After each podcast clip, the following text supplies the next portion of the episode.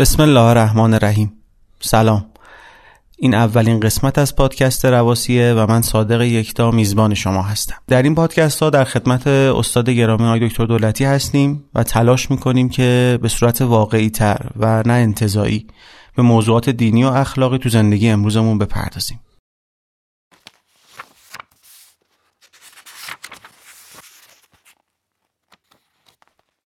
چون این اولین قسمت این پادکسته من مجبورم سری توضیحات بدم و ممنونم که حوصله می‌کنید و گوش می‌کنید. ما تلاش می‌کنیم که بتونیم به صورت هفتگی یک قسمت از پادکست رو منتشر کنیم. اگر هم یک هفته امکان پذیر نبود ممنونیم که ما رو درک می‌کنید. این پادکست توی اپلیکیشن های پادگیری مثل Castbox، Google Podcast، Apple Podcast منتشر میشه. و اونجا می‌تونید دریافتش بکنین البته بعد از حدود یک هفته از انتشارش توی اپلیکیشن های پادگیر داخل کانال تلگرام خود رواسی هم فایل صوتی قرار می‌گیره. یه کار دیگه که ما تصمیم گرفتیم انجام بدیم و به خاطر همینم من دارم با شما گفتگو می‌کنم به این شکل اینه که احساس کردیم فایل تصویری این گفتگو هم شاید به کار بیاد و بعضی دوست داشته باشن فایل تصویری رو ببینن. از این جهت فایل تصویری این گفتگو هم با یکی دو روز تاخیر از انتشار فایل صوتی داخل کانال یوتیوب و کانال آپارات رواسی منتشر میشه. اگر علاقه من بودین اونجا می‌تونین پیداش بکنین.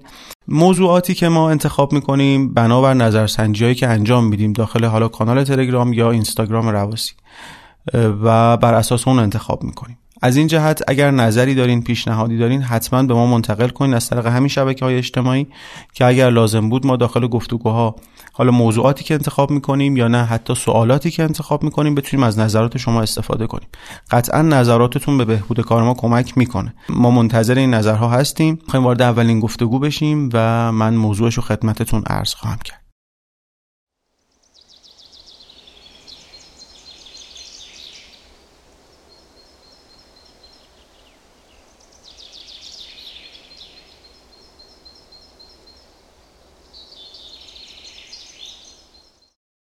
چند وقت پیش توی کانال تلگرام رواسی و اینستاگرام رواسی یک نظرسنجی برگزار شد بابت موضوعاتی که شما علاقمندین در پادکست مطرح بشه و برایند نظرات این بود که یکی از موضوعات مهم بحث آرامش در زندگی. و ما قراره تو این سری از پادکست ها به این موضوع بپردازیم. من در خدمت آقای تو دولتی هستم. عرض سلام و ادب. خوشحالم که در خدمتتونم سلامت بشین عرض سلام و ادب خدمت شما دوستان عزیز. امیدوارم که این برنامه اون اهدافی که شما گفتین انشالله بتونه برآورده بکنه و ما بتونیم انشالله گفتگو بکنیم تو فضایی که دوستان عزیز مایل بودن و راقبن. من در خدمت بزرگوارین من در ابتدا از شما عضو می‌خوام و می‌خوام اجازه بگیرم که سراحت لحجه در پرسیدن سوال داشته باشم. چون من نماینده یک جمعیت شاید چند هزار نفری هستم که اینجا نشستم. و علاقه مندم که بحث کاربردی تر بشه.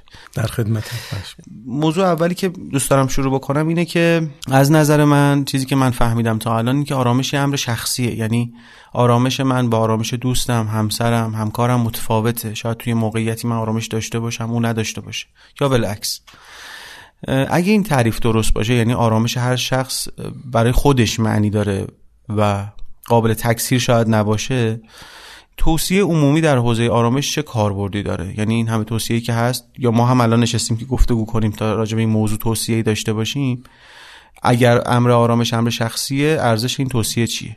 بله همونطور که گفتین فکر می‌کنم این تعبیر خوبیه که بگیم آرامش امر شخصیه. ولی این شخصی بودن یه لغتیه گاهی ازش ممکنه ما یه سری برداشتایی بکنیم چون قبلا این واژه جای دیگه هم به کار رفته. ببینید اینکه شخصیه به معنای نیست که به کسی ربطی نداره. اینکه شخصیه معناش نیست که تو نمی‌تونی برای من توصیه ای داشته باشی نسخه ای داشته باشی.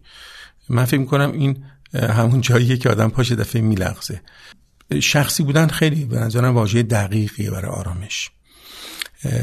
وقتی ما میگیم شخصیه یکی از پیامهای مهم این واژه اینه که فلانی حواس خودتو جمع کن. این تویی که باید در واقع بار خودتو ببندی. این تویی که باید از لا به لای این چیزهایی که میشنوی و می‌بینی برای خودت اون چیزی که مناسبه رو پیدا کنی دغدغه داشته باشی. به من در اینی که واژه شخصی واژه خیلی خوب می‌دونم ولی مراقبه بعضی از استعمالات قبلی یا استفاده قبلی که این واژه شده به اونم توجه کنیم. حالا در طول صحبت من فکر کنم معلوم بشه منظور ما چیه. ولی بله امر کاملا شخصیه. ولی مثل خیلی از امور شخصی چون ما در واقع در نوع مشترکیم دیگه. ما در اینی که اشخاصی هستیم مفرد منفرد تک با ویژگی هایی که منحصر به ماست. مثل مثلا فرض کنید صدا مردمک چشم تار مو اثر انگوش و و در این حال ما انسان هایی هستیم که ادراکات مشترک داریم و احساسات مشترک داریم و اطراف نمی‌دونم خوردنی ها آب و هوا رنگ ها در مایش آثار مشترک می‌ذاره. به نظرم در اینی که امر شخصیه ولی راه رو بر توصیه های عمومی نمیبنده. راهی راه رو بر حتی توصیه های شخصی و افراد توسط مثلا اشخاص دیگه راه رو نمیبنده. من فرمایش دوم شما رو متوجه شدم از این جهت که اگه کسی شرط منو بررسی کرد و گفت تو تو این شرایط آرام میشی یا این کار رو بکن یا اون کار رو نکن حتی در حد اینکه مثلا دوش آب سرد بگی. ولی من می‌خوام جایگاه اون توصیه عمومی اون کتاب های عمومی رو بدونم. یعنی می‌خوام بگم که من چجوری می‌تونم بهره بگیرم از یه توصیه عمومی در حالی که حال من با حال بغل متفاوته. شما ممکنه یه توصیه عمومی بکنید یا هر فردی یه توصیه عمومی بکنه. مثال خیلی عامی بخوام بزنم. مثلا توکل کن به خدا. من چجوری می‌تونم از این بهره ای بردارم؟ چه ویژگی در من باشه می‌تونم بهره مند بشم؟ یا چه ویژگی در من پر رنگ بشه احتمال داره که بهره مندیم بیشتر بشه؟ ببینید من فکر می‌کنم طبیعت یه زیبایی درش هست و اونم اینه که ما خیلی گسترده می‌بینیم گسترده میشنویم گسترده ارتباط برقرار می‌کنیم. محدود بهره برمیداریم یعنی من خیلی چیزا رو می‌تونم ببینم اما همه چیز رو نمی‌بینم. و همه دیدنی ها در من اثرگذار نیست. نه خاطرش در من میماند نه یه اثر ماندگار لزوما در من داره. کلام هم همینطوره. شما دیدین گاهی بعضی جملات آدم رو تکون میده. حالا ممکنه عصبانی بکنه ممکنه برای تصمیم گیریاش سرنوشت ساز باشه. این به نظر زیبایی خلقته. و اگر خدای متعال می‌خواستن بگن توی امر توی مثلا شخصی هستی که این چهار تا فقط به دردت می‌خوره می‌دونی مثل چی؟ مثل که شما برای هر معادله ای برای هر مثلا مسئله عدد اختصاص بدین. خلاصه این زیبایی ما تو خلقت نمی‌دیدیم. این گستردگی اون طرف اما این طرف یه چیزی هست که خیلی زیباست و این گستردگی رو برای ما قابل استفاده می‌کنه. اونم حال ماست. میل ماست. ببینید فرق آدم گرسنه با آدمی که سیره چیه؟ سیر می‌بینه. ولی از دیدنش خوردنی ها را لذت نمی‌برد. حتی دیدنش ها اما آدم گرسنه حتی یه که نونم چشمش رو به برق میندازه. و گرسنه است دیگه. این اشتهایی که خب به نظر میگه معجزه است در ما اگر ما به همش نزنیم با بد غذایی بی موقع خوردن و بد خوردن چقدر خوب به من میگه چی برات خوبه الان؟ چی بخور چه اندازه بخور؟ چی بهتر از این؟ ممکنه یه سفره توش چند مدل غذا برای خوردن باشه ولی این منم که تصمیم می‌گیرم کدومو بخورم. به هر صورت من فکر می‌کنم که این نکته که شما فرمودید توی عمومی بودن توصیه ها توی این, توی این موضوع تو موضوعات دیگه هم همینطور.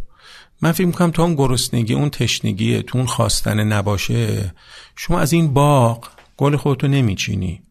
بوی اون عطری که دلت می‌خواد و انتخاب نمی کنی توجه میفرمایید. لذا وقتی که آدم کتاب هایی که تو این زمینه نوشته شده یا افراد توصیه هایی که دارند رو می‌بینه گاهی میگه که وای چه دنیایی چقدر چیز قشنگ زیاده اینجا. در عمل یکی دوتاش رو احساس می‌کنه که مثل اینکه قواره تنش فعلا این دو تا نکته است. می‌دونید اینم توی جریان تغییر می‌کنه دیگه. یعنی حال امروز من یه توصیه رو برمیداره. ممکنه دو سال بعد یه جور دیگه بشم. بسته این که من این ناآرامی مال چیه به اصطلاح؟ نمی‌دونم من تونستم تو فضا بله من حالا جنبندی خودم رو عرض می‌کنم. اگر مشکل داشت شما اصلاح کنید. من اینجوری که حس کردم اینه که ما باید فعال باشیم. در شنیده هامون در خوانده هامون از این توصیه ها حالا نه این توصیه ها هر توصیه که تو زندگی داریم. و این فعالیت باعث میشه که من بهره بگیرم.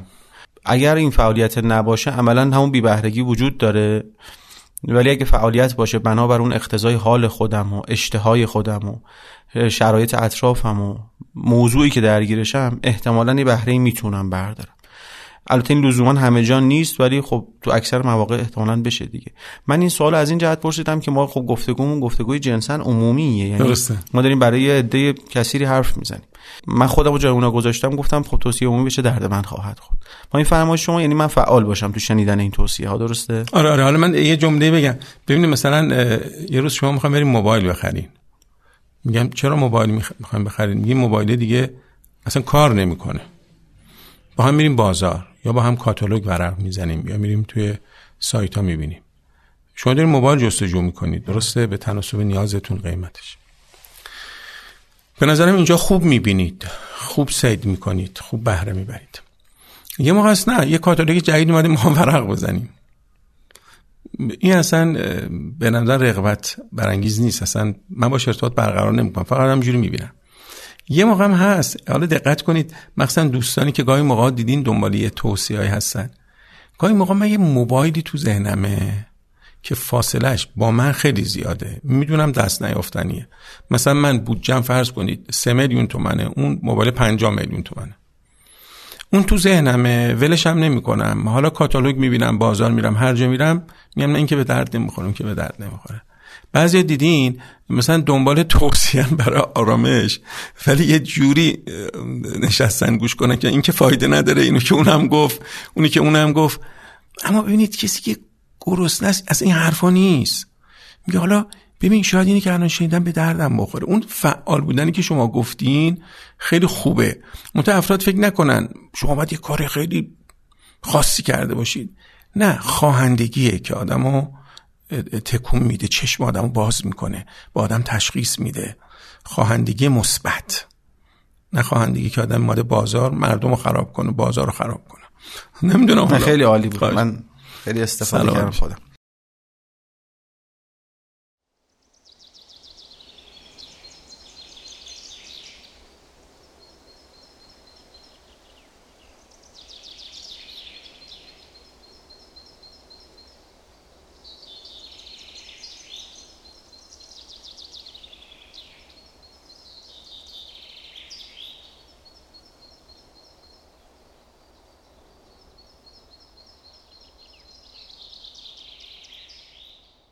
موضوعی که من دوست دارم در ادامه بهش بپردازیم اینه که من در مواجهه خودم با عواملی که باعث میشه آرامش من به هم بریزه.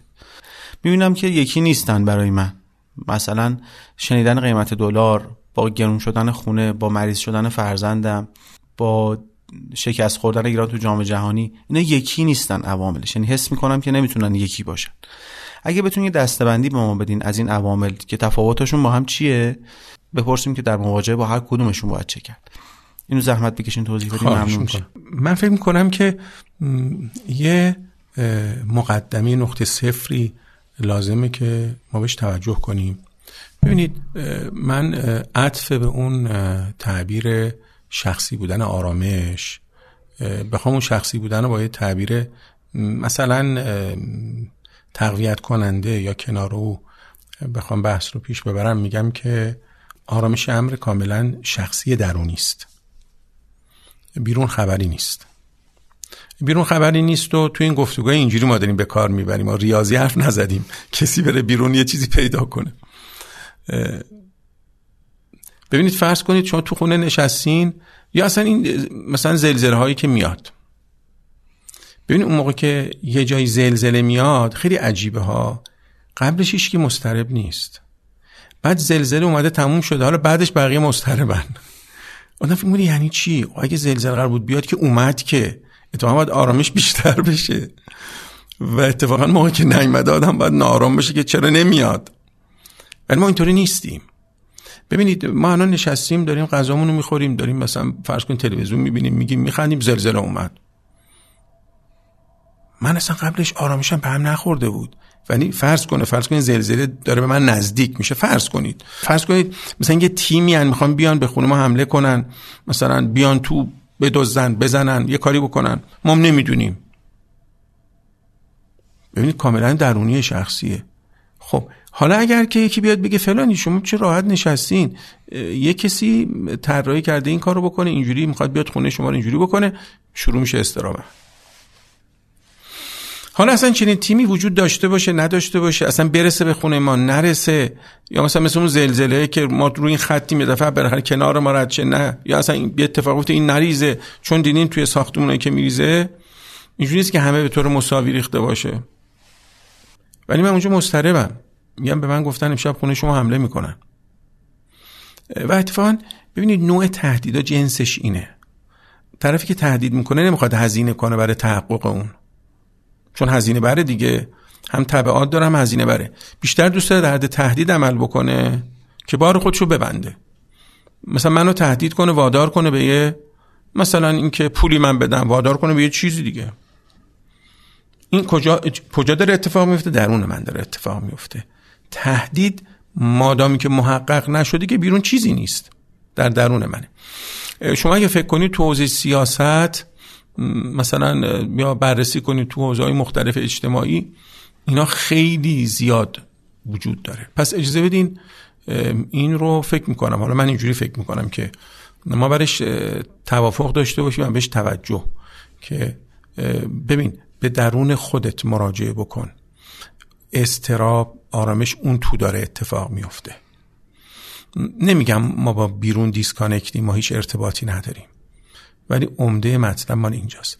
ببینید آقای یکتا اگه عمده مطلب اینجاست من باید حواسم رو جمع کنم که چجوری به این حوزه افراد نفوذ پیدا می‌کنن.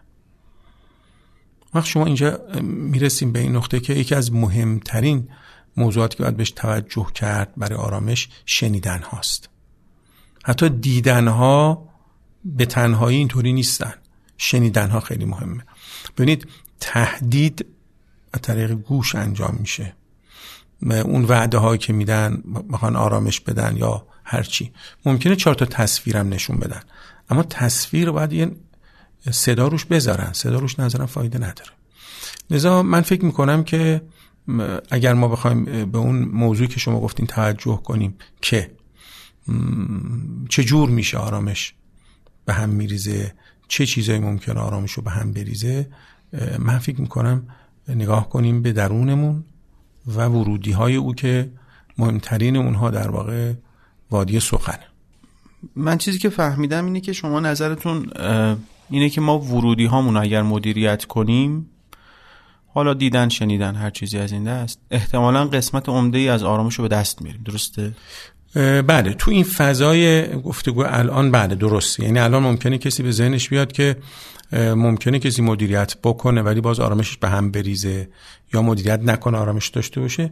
بله وجود دارد. ولی این وجود دارد گفتگوی ما رو به نظر من سست نمی‌کنه. واقعیتش اینه که من حرف شما میپذیرم. منتها علاوه عملیاتی درکش نمی‌کنم. من توی جامعه زندگی می‌کنم خانواده ای دارم دوستانی دارم همکارانی دارم. یه سری عادت ها دارم مثل تلویزیون دیدن مثل شبکه اجتماعی بودن.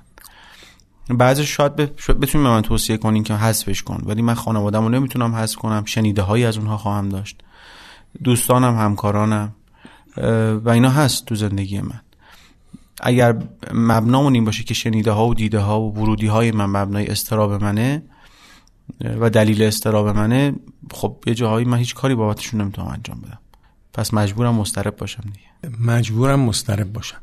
باز بذارید این جمله شما رو ما بپذیریم فیکسش بکنیم. ما نمی‌توانیم ارتباط خودمون رو از جهان اطراف قطع کنیم یا ایزولش کنیم. قبول اینو می‌خواستین بگید بله، شما؟ بله کاملا, کاملا درست خب اصلا این کار کردن درست هست؟ نه من فکر می‌کنم نمی‌دونم پس اون کسی بتونه ها یعنی اصلا من نمی‌دونم الان چقدر وقت داریم ولی من نکته مهمی رو عرض کنم. 5 دقیقه وقت. خب خب.